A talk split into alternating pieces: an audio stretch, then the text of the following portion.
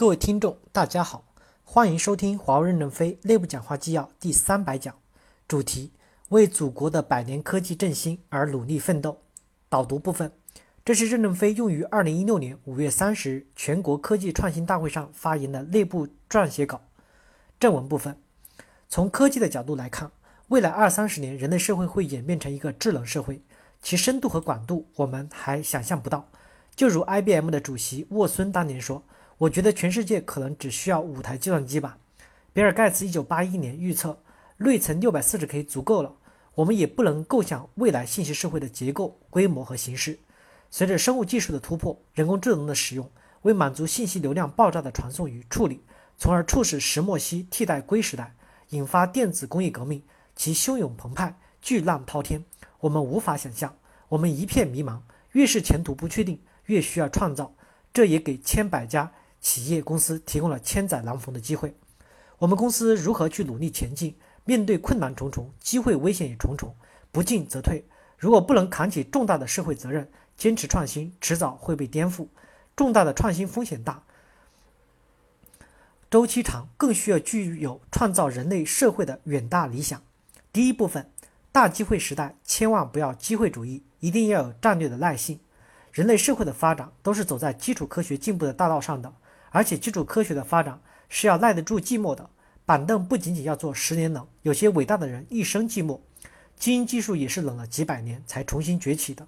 华为有八万多研发人员，每年研发经费中约百分之二十到百分之三十用于研究和创新，百分之七十用于产品的开发。我们已将销售收入的百分之十四用于研发经费，未来几年每年的研发经费会逐步提升到一百到两百亿美元。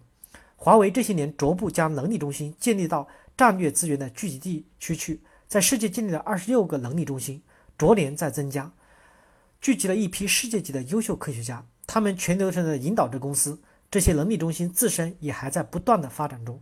华为现在的水平尚停留在工程数学、物理算法等工程科学的创新，尚未真正进入到基础理论研究。随着逐步逼近香农定理、摩尔定律的极限，而世界面对大信息流量。第十言的理论还未创造出来，华为已感到前途茫茫，找不到方向。华为已沉浸在迷航中。重大的创新是无人区的生存法则。没有理论的突破，没有技术的突破，没有大量的技术积累，是不可能产生爆发性的创新的。华为正在本行业逐步攻入无人区，无人区处在无人领航、无既定规则、无人跟随的困境。华为跟着人跑的机会主义高速度会逐步的慢下来。创立引导理论的责任已经到来。华为已不能光剪羊毛，谢谢西方公司前三十年对华为的领航。华为过去是一个封闭的人才金字塔结构，我们已炸开金字塔尖，开放的吸收宇宙的能量，要加强与全世界科学家的对话与合作，支持同方向的科学家的研究，积极的参加各种国际产业与标准组织各种学术讨论，多与能人喝喝咖啡，从思想的火花中感知发展的方向，巨大的势能的积累释放才有厚积薄发。随着突破越来越复杂，跨界合作越来越重要，组织边界要模糊化，专业的边界也要模糊化，培育突破的土壤。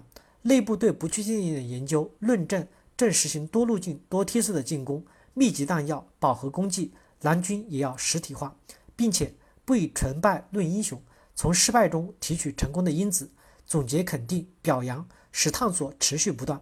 对未来的探索本来就没有失败这个名词。猴子在树上时，世界就没有路；成为人后，才走出弯弯曲曲的小路。无数的探险家才使世界的阡陌纵横，没有一个人能走完世界。走一段路的探险家就是英雄。从欧洲到亚洲的路上，沉没了三百五十万艘船舶。那些沉在海底的人是全球化的英雄，不完美的英雄也是英雄。他鼓舞人们不断的献身科学，不断的探索，使失败的人才经验能继续留在我们的队伍里。我们会更加的成熟。我们要理解歪瓜裂枣，允许黑天鹅在我们的咖啡杯中飞起来。创新本来就有可能成功，也有可能失败。我们要敢于拥抱颠覆。鸡蛋从外向内打破是煎蛋，从里面打破飞出来的是孔雀。现在的时代，科技进步太快，不确定性越来越多。我们也会从沉浸在产品的开发的确定性工作中，加大对不确定性研究的投入，追赶时代的脚步。我们鼓励我们几十个能力中心的科学家。数万专家与工程师加强交流、思想碰撞，一杯咖啡吸引别人的火花与能量，把战略技术的研讨会变成一个罗马广场，一个开放的科技讨论平台，让思想的火花燃成熊熊的大火。公司要具有理想，就要具有局部的范围内抛弃利益计算的精神。重大创新是很难规划出来的，固守成规是最容易的选择，但也会失去大的机会。干部专家，我们不仅仅是以内生为主，外引也要更强。我们的俄罗斯数学家，我们更乐意做更长期挑战很多的项目，与我们喜欢短期成功的中国人结合起来。日本科学家的精细，法国数学家的浪漫，意大利科学家的忘我工作，英国、比利时科学家领导世界的能力，会使我们胸有成竹的在二零二零年销售收入超过一千五百亿美元。感谢大家的收听，敬请期待下一讲内容。